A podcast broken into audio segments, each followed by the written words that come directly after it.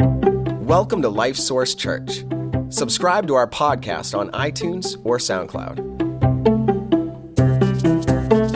Today, you're going to hear a message from Pastor Walt that we hope encourages you. Well, my wife and I had the, the privilege the last two and a half days to be way up in northern Vermont, helping our um, two oldest sons run a national championship for kids disc golf. Um, and we drove back yesterday, uh, late yesterday afternoon. Uh, and just this, this beauty of, you know, you, through the mountains of Vermont and, and driving, just look, and it's like it's carpeted, right? With these different trees and the different shades of green. And, and it's just, just beautiful. It's life, right? And God's glory and God's creation. You can see it all. And as I was thinking about uh, this sermon today and, and what the Lord, I believe, will show us from this passage of Scripture, I was thinking about our lives with that kind of a picture. And our lives being full and, and, and showing God's glory and life and uh, in many different shades. And, um, but then I think back that when I think about the seasons, what, February, end of February, beginning of March? What was your backyard like? Mine too. Right? The branches down from the winter, stuff was looked dead as could be, right? The, and, and winter has its own beauty. Okay, I'm not saying that. But I'm just trying to bring us a contrast here today and think about it. And then something happens, you know, it starts there in mid March, late March, and then all of a sudden, in about three weeks' time, everything is what? Transformed. It goes from this place where it looks like no life and, and mess, and, and, and it goes to, wow, there is life and there is hope, and this is cool. And um, and I think in our lives, we find ourselves in the same way. That in our lives, sometimes we look at our life and we go, oh man, it is winter everywhere. We're cold, seems dead, um, no signs of life.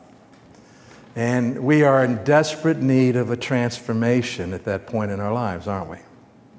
And sometimes it isn't like our whole life. Sometimes it's just this area of my life or, or that area of my life where I'm in need of transformation. And, and so the word transformation means this, the definition is it's, it's a major change in nature, function, or form, or all three. Okay? And, and as Christians, when we find places in our lives that aren't what God intends for those places to be, places in our lives either, either because of the curse of sin in the world and things we're having to deal with, or because of our own choices, our own sinful choices, or and it's choices that aren't choices to believe God, but to believe something else. And we find ourselves in these places in need of transformation. Uh, transformation. We need a change inside, don't we?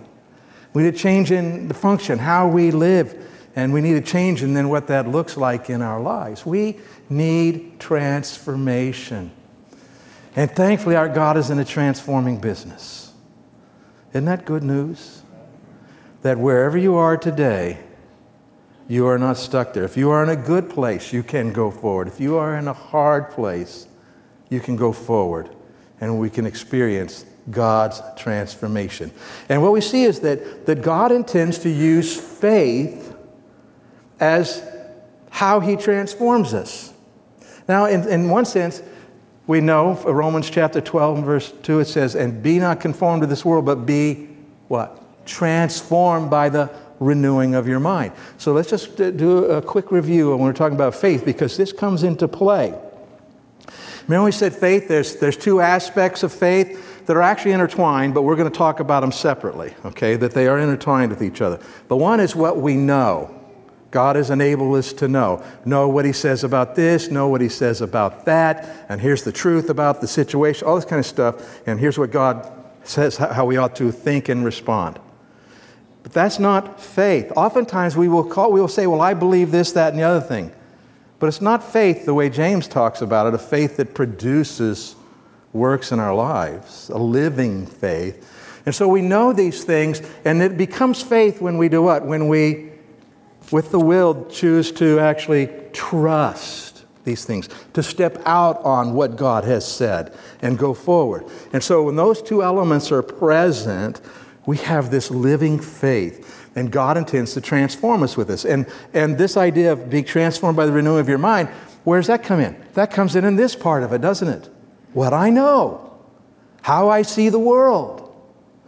And it begins to transform me, which leads me, it makes sense now to do what? To trust God and go forward. So he, tran- he uses faith to transform us. And we're going to see that in our story here today. So let's go to the book of Judges. We're going to be on page 282 in the Bible that's under the chairs there. And as always, we encourage you to follow along with us if you don't have your own Bible with you, because it'd be very helpful to you. Page 282 in the Bible that's in the chairs, Judges chapter 6. Judges 6. Judges is an interesting book. There's no king in Israel at this time. Uh, and, uh, but what happens is that when God's people find themselves in trouble, in need of deliverance from their enemies, God would raise up someone. And they called these persons judges, and He would lead them during this time. And God would use this person to deliver them. So that's what's going on here. Chapter 6, verse 1.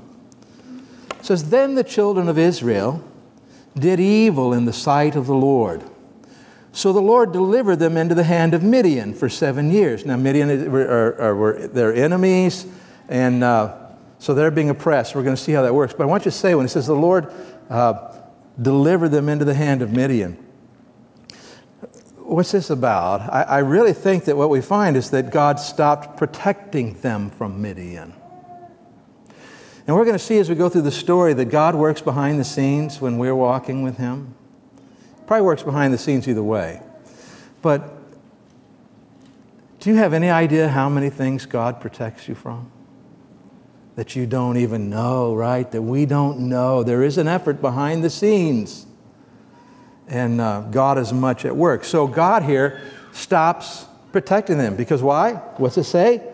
Then the children of Israel did evil in the sight of the Lord. They sinned against him. They didn't live the way he had told them to live. So he stops protecting them and he lets the enemy come and oppress them. Verse 2 And the hand of Midian prevailed against Israel.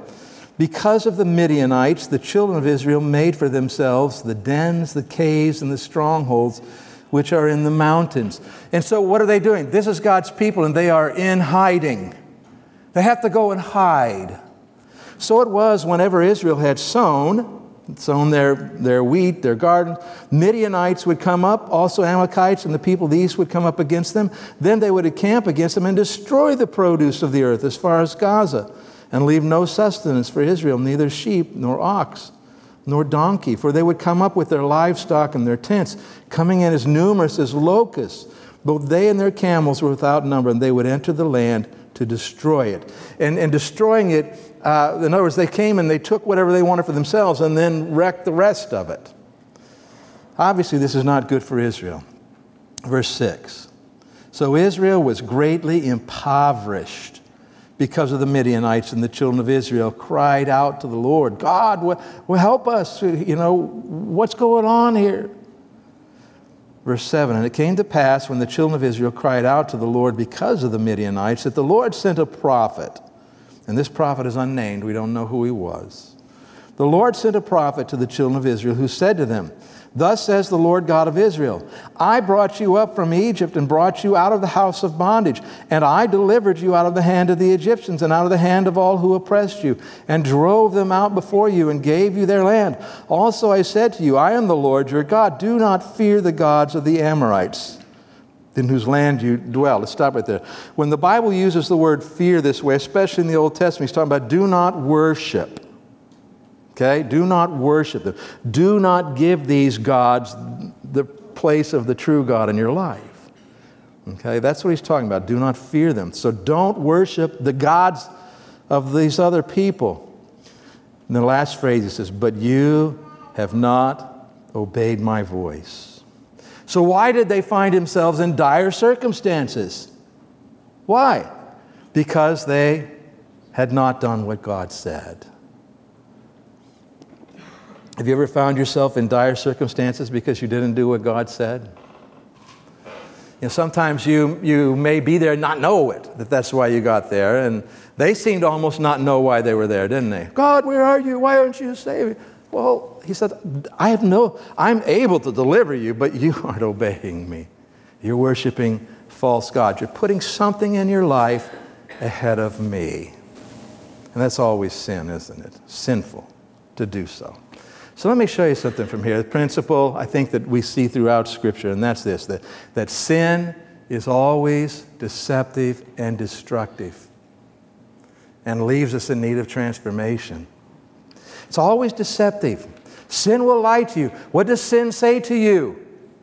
This is going to be a good thing. This is going to be a pleasurable thing. You're going to find great security in this. You're going to become significant because of this. Whatever, it lies to us. And, and we know from the book of Hebrews, it describes sin there and the temptation that comes that, that the pleasures of sin for what? A season, for a time. Sin will be pleasurable. Sin will do what we think it's going to do for a little bit, and then boom you know what this is like? This is like saying, Wow, I'm really hungry. I need something to eat. And you look around and you say, Oh, good, a half gallon of ice cream. Oh, it feels good. And you walk away, and, and 15, 20 minutes later, half hour later, what happens? you crash. Well, see, sin is like that, because oh, much worse situation. But so it deceives us. And so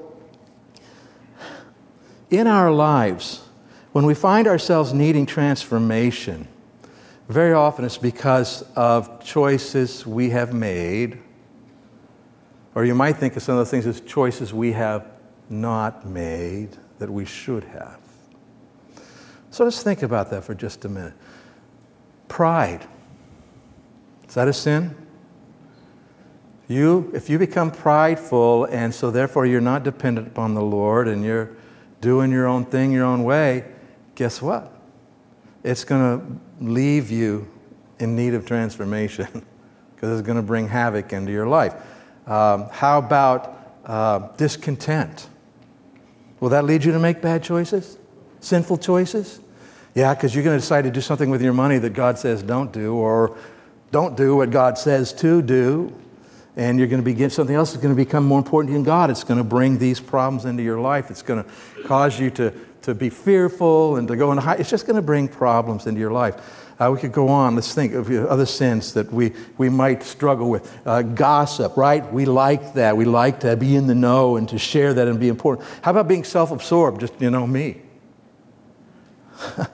now, it's not just me, okay? self absorbed. We can be self absorbed. Um, well, here's one. And we don't always think it's sin, but remember we talked, I think, earlier this summer about that. You are including God in your life. So, wait, that's a good thing to include God. No, it isn't. That means I have my life and I got this and I do this and I do this and I do this and all this kind of stuff and this. Oh, oh, I have a place for God here too. And, and um, how does that show up? Well, this shows up that, that I do God stuff when it's convenient, right? I read my Bible if, if I can find some time. I come to church when I just don't have anything else to do. I mean, we're including God, but God is not interested in being included. God says, Don't add me to your life, I am your life, right? He comes first before all else, and we need to pursue the relationship that way. Worldly wisdom, you know, where we, we go with what uh, the world thinks is wise rather than getting into the Word and discovering what God there, you know. And so we end up in need of transformation. And, and by the way, not all, well, let me say this first. Even failing to walk by faith, even failing to make the faith decisions that we've been talking about, can be sin. In fact, in Romans chapter 14, in a certain context, but Paul says, For whatever is not of faith is sin. Okay? So we ought to be living by faith and, and making these faith decisions and, and living them out. And when we don't, we find ourselves just like the, these people here. They are impoverished. They are, and, and you can be impoverished in lots of ways, not just money. You can be, have an impoverished soul, can't you? Okay, they are impoverished. Uh, and, and what I was going to say is that not all, every time you find in your life you need transformation, you've got to change you, isn't necessarily because you sinned. I'm not saying that. But very often, it is our sinful choices that have produced the problems that we're experiencing in our own lives. All right, so let's continue to read here. Verse 11. Now the angel of the Lord came and sat under the terebinth tree, which was in Ophrah, which belonged to Joash the Abiezrite, while his son Gideon threshed wheat in the winepress in order to hide it from the Midianites. Okay? So you don't normally thresh wheat in a, winepress. You normally go on the top of the hill where it's very windy and you can throw the wheat in the air, the chaff blows away, and the wheat falls down. He has to go hide because he's afraid the Midianites are going to find it and get, get this wheat. So Gideon is in hiding. And the angel of the Lord appeared to him. And we're going to see the angel of the Lord here that, that this is actually the Lord himself speaking to Gideon. And the angel of the Lord appeared to him and said to him, The Lord is with you, you mighty man of valor. And who's he saying this to? To Gideon, who is doing what? What's he doing? Hiding. That's right, he's in hiding. You mighty man of valor. And I know Gideon maybe went, But I want you to see how does God see Gideon? God sees Gideon for what he can be. Oh, isn't that good news? Sometimes you and I look at our lives and we don't, can't even see how we could be anything better, anything different. We, we lose hope in that, but, but God sees you differently than you see you. So, a question who, who should you believe, you or God? And is that kind of a duh? I should believe God. That's right. Okay. Verse 13 Gideon said to him, Oh, my Lord, if the Lord is with us, why then has all this happened to us? And, and where are all his miracles which our fathers told us about, saying, Did not the Lord bring us up from Egypt? But now the Lord has forsaken us and delivered us into the hands of the Midianites. Then the Lord, let me just stop a minute here and say, I, I see Gideon kind of being pretty strong on his opinion here. You notice that? Okay, God, this, this, this, uh, blah, blah, blah, blah. And so, verse 14, the Lord turned to him and said, Go in this might of yours, and you shall save Israel from the hand of the Midianites. And here's the key Have I not sent you? Gideon, I am sending you to do something. You are a mighty man of value, valor. You will deliver my people. Go and do it. You got concerns? Well, who's sending you? I, God, am sending you. Verse 15. So he said to him, Gideon says to him, Oh, my Lord, how can I save Israel? Indeed, my clan is the weakest in Manasseh, and I am the least in my father's house. And the Lord said to him, Surely I will be with you, and you shall defeat the Midianites as one man, as though they were just one person here. All right, so Gideon is confronted with a faith decision, isn't he? He needs to decide is he going to believe what he thinks, what has come to him naturally, or is he going to believe what God has said? And what, what would be the different outcomes? If he doesn't make a faith decision, where's he going to be? Threshing wheat in the winepress. If he makes a faith decision, God here is saying he's going to use Gideon to do great things and deliver him. So there has to be a transformation in Gideon, doesn't there? All right, now let me show you this. So here we are. He's being confronted with a faith decision. Here's what God is saying. You know, it isn't what I'm feeling, what I'm thinking, or how I've looked at life, but here's what God is actually saying. All right, am I going to trust it or not? And so here's his, his situation. He's on this side of that decision untransformed. If he will make this decision, he will be what? Transformed. because what he was there and how he looked at life will not be the same anymore. He will be different on this side. He will see life differently on this side. So understand this God intends to transform us through our faith decisions. Through our faith decisions. Do you have any faith decisions you needed to make this week? Some of them you probably made, some of you maybe you didn't make. But God wants to transform you through those faith decisions. When you come to face to face with, here's what God says, and here's what this means in my life, I'm going to trust it. And that will bring transformation into your life. So, think about this. God tell you to let your light shine? Did you have any faith decisions you needed to make this week about that? Well, if you made that faith decision and, and made that conscious choice to let your light shine so that people could see the Lord in you, that brought some transformation into your life.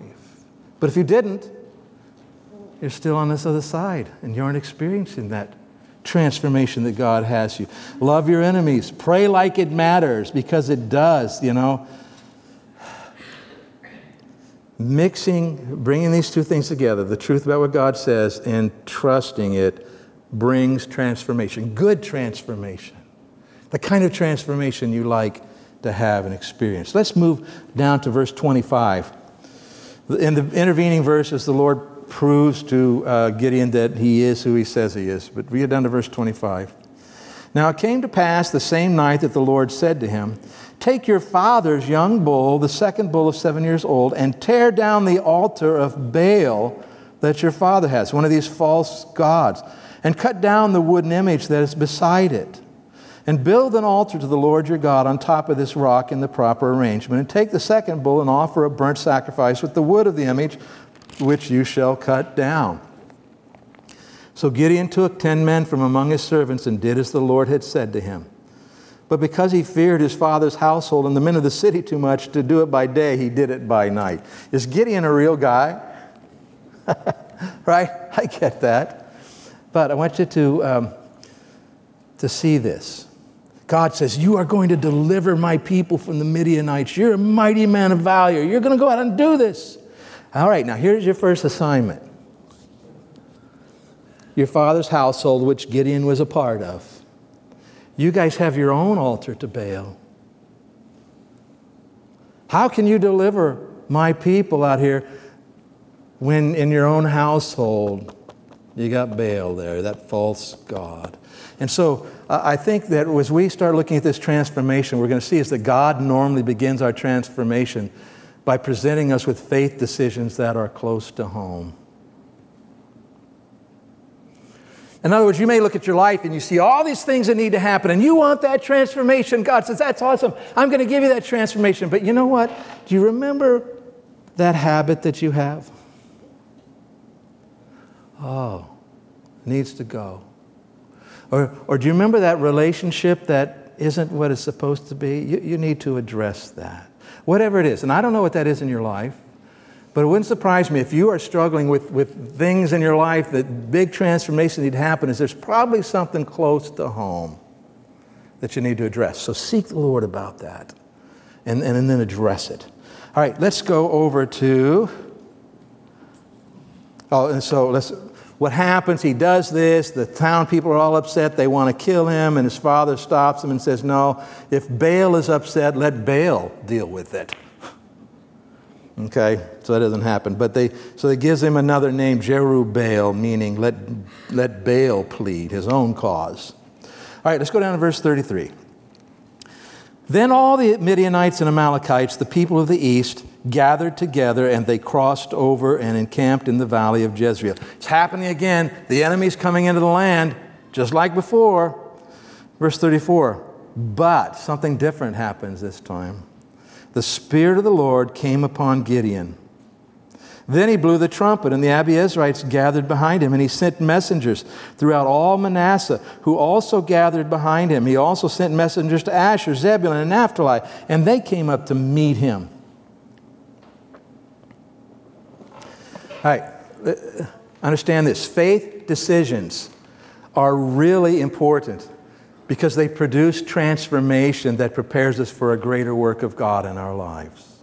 So let's think of Gideon. Here's Gideon's story hiding, fearful, uh, you know, not understanding what's going on. God brings him information, tells him truth. Gideon makes a decision, okay, I'm going to trust that. And then God says, okay, let's do what? Let's tear down the idol in your own household. Okay, I'm going to do that. He does that. And he comes out on the other side different. Different in a good way. So now, when the enemy comes in, instead of going into hiding, what's he do? He's ready for God's work. And what, okay, Lord, what? And it says the Spirit of God came upon him. And he knew what to do. Instead of hiding, he blew the trumpet. Instead of, you know, staying on his own, he called in the other people. Do you see how this transformation prepared? What if he hadn't, in the beginning, believed God about himself? What if he hadn't, by faith, made that faith decision to tear down the idol in his own household? What would have happened when the enemy came in? He'd have been what? Over here, just like he had always been. But so each of these faith decisions is bringing transformation into his life that is preparing him for the next thing that God wants to do in his life. Do you know that God does want to do something with you in your life? God does. God wants to work in you and through you into the world around you somehow. He wants you to be a part of bringing someone to Christ. He wants you to be a part of sending a missionary around the world. He wants you to be a part of encouraging your brothers and sisters in Christ. He wants you to be a part of serving in the body and doing your parts that the whole body. He wants you to do that. The only way you're going to be able and ready to do that is if you do what? You keep making those faith decisions. And God will use that, prepare you for a greater work in your life. All right, let's, let's, uh, let's go to chapter 7. All right, so Gideon, in the meantime, this is the story of the fleece and the, uh, Gideon setting out a fleece and all that, and it's not really what we're talking about today. Chapter 7, verse 1. Then Jerubbaal, that was his new name, remember? That is Gideon and all the people who were with him rose early and encamped beside the well of Harod. so that the camp of the Midianites was on the north side of them by the hill of Moreh in the valley. And, and uh, I've been here and I, I, I, couldn't find pictures for you today, but the, the Midianites were right down here in the valley, and Gideon and his people were up here on the hill, and there's a well and a spring there, okay? And so they're up on the hill above the enemy. And the Lord said to Gideon, the people who are with you are too many for me to give the Midianites into their hands. We're going to see Gideon has 32,000 people who have showed up to fight. Man, isn't that good news? Because God's people were doing what before? They were hiding in dens and caves and not. Now 32,000 have shown up. This is awesome. And God says, There's too many of you. He says, Lest Israel claim glory for itself against me, saying, My own hand has saved me. Now, therefore, proclaim in the hearing of the people, saying, Whoever is fearful and afraid, let him turn and depart at once from Mount Gilead. If you're afraid, go ahead and go home. 22,000 of the people returned, and 10,000 remained. Oops. You think Gideon's standing there watching this going, uh, hmm. Verse 4 But the Lord said to Gideon, The people are still too many. Bring them down to the water, and I will test them for you there. Then it will be that of whom I say to you, This one shall go with you, the same shall go with you. And of whomever I say, This one shall not go with you, the same shall not go. So he brought the people down to the water, and the Lord said to Gideon, Everyone who laps from the water with his tongue as a dog laps, you shall set apart by himself. Like a, likewise, everyone who gets down on his knees to drink. And the number of those who lapped, putting their hand to their mouth and was scooping the water up and drinking it out of their hand, was 300 men. But all the rest of the people got down on their knees to drink water. And Gideon probably said, Okay, good, God's going to get rid of these 300. Then the Lord said to Gideon, By the 300 men who lapped, I will save you and deliver the Midianites into your hand. Let all the other people go, every man to his place. So the people took provisions and their trumpets in their hands, and he sent away all the rest of Israel, every man to his tent, and retained those 300 men and now the camp of Midian was below him in the valley. But 300, from 32,000 down to 300.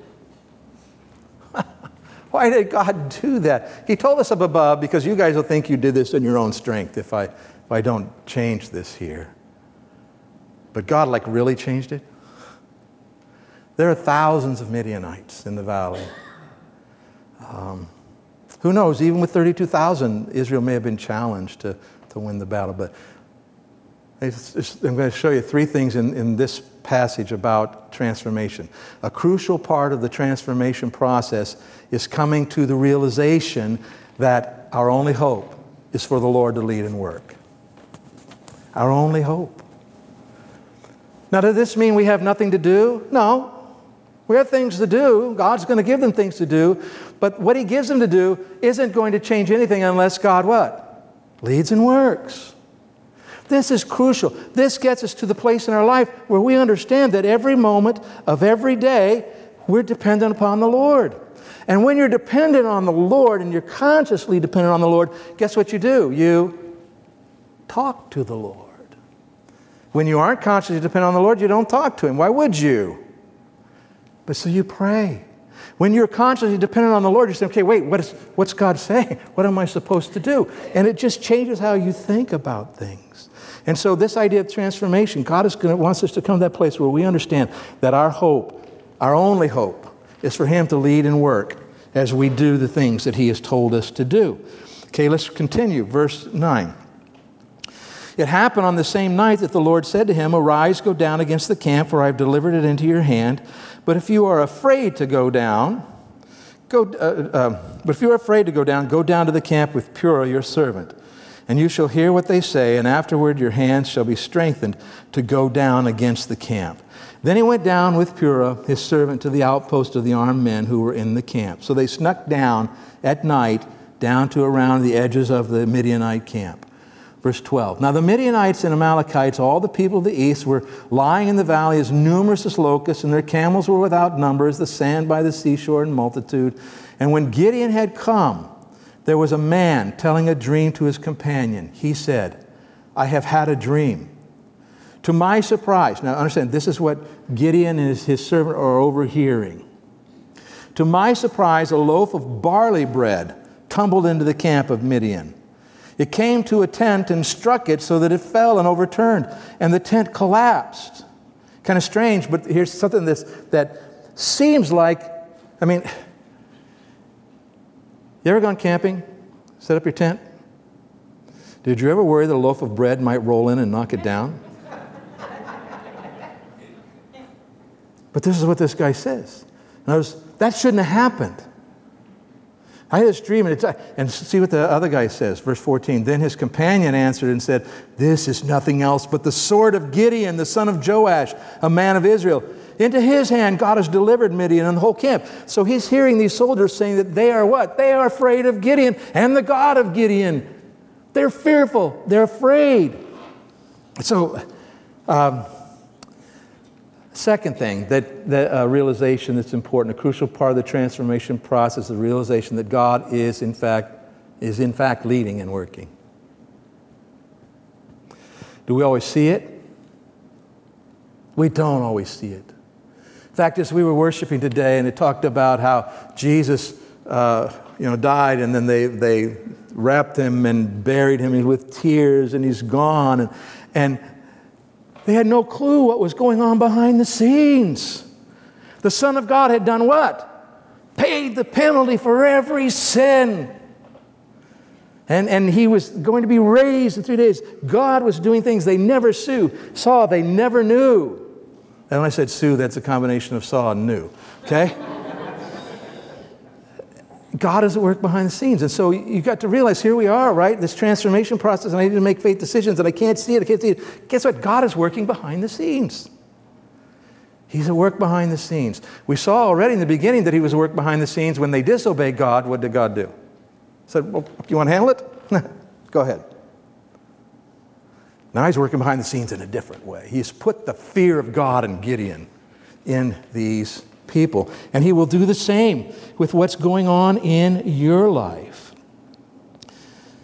All right, let's continue reading.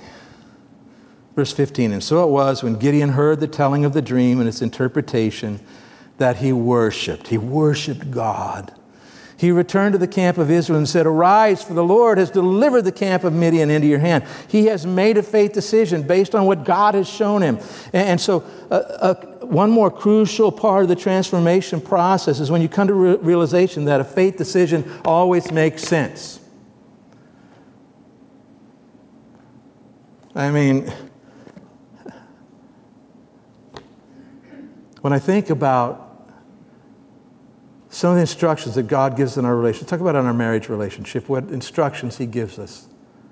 And we find ourselves in situations where, well, we have this problem and that problem and another problem. And God says, well, husband, love your wife. Love your wife the way I've loved you. Well, that doesn't make sense.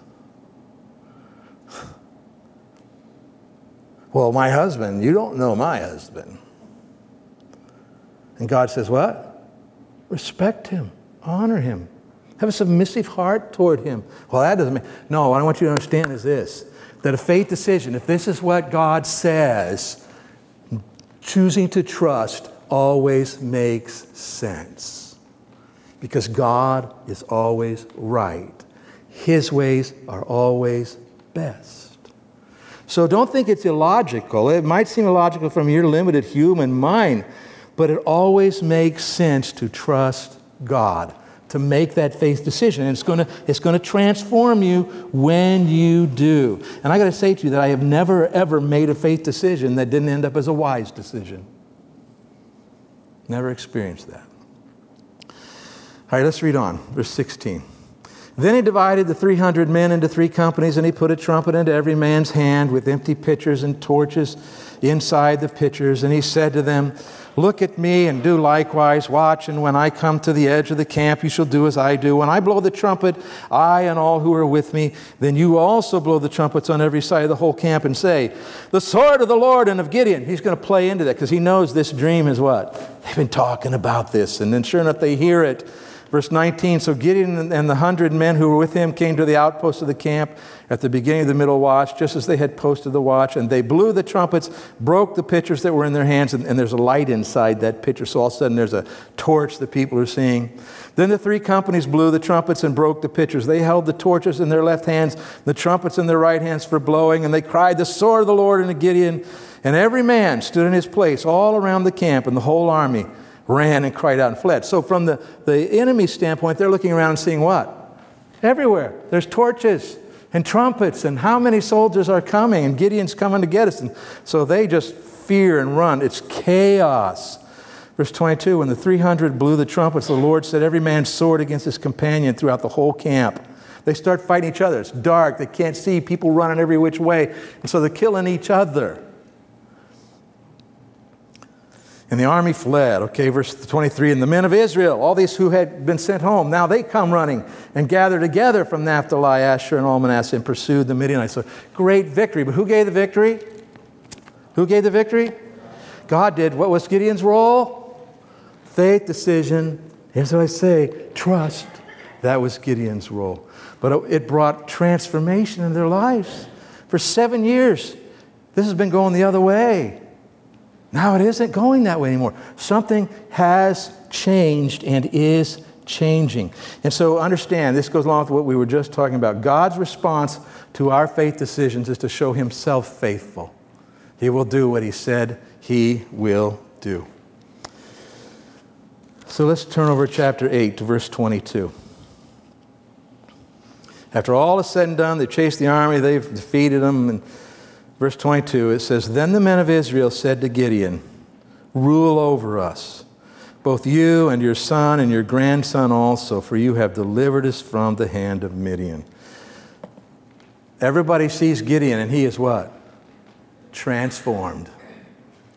He said, I'm from the least, the smallest clan and the weakest clan, and now here they are asking him to what?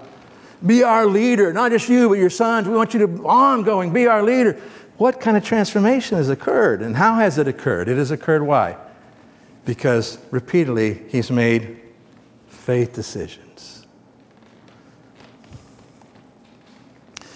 So, transformation, transformative faith. And actually, let's read the next verse because it reveals something else about him. But Gideon said to them, I will not rule over you, nor shall my son rule over you. The Lord shall rule over you. Now, Gideon does provide leadership. But he says, we need the Lord to rule over us. Okay? So, transformative faith, I want you to see, is supposed to be a way of life, providing ongoing preparation for each new thing the Lord has for us to do. In other words, you don't faith, make faith decisions, now I'm transformed. Good. I'm all done, I'm all set. No, God has more to do. More faith decisions, more faith decisions. In fact, sadly, if we read the rest of the chapter here, we would discover that Gideon forgot that. He stopped making those faith decisions and it said it was a trap, a snare for his household. But God's intention is this is an ongoing process in our lives, continually transforming us to become like the Lord Jesus Christ. That's where He's taking us. So, what in your life today do you need transformation in?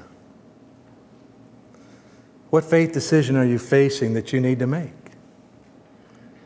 Don't, don't walk away from it. Don't say no to God. Don't ignore it. Make the faith decision.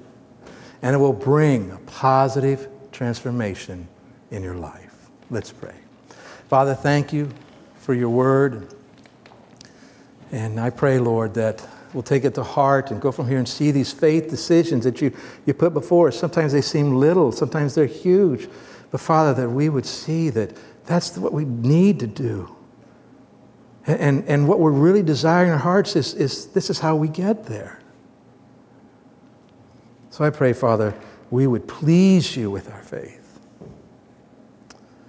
Um, and I ask now as we partake of the Lord's Supper together, Father, that, that you'd really just confirm to us what you have done for us. That if we believe, we can go forward from and build on and, and honor and glorify you in our lives. And we pray it in Jesus' name. Amen.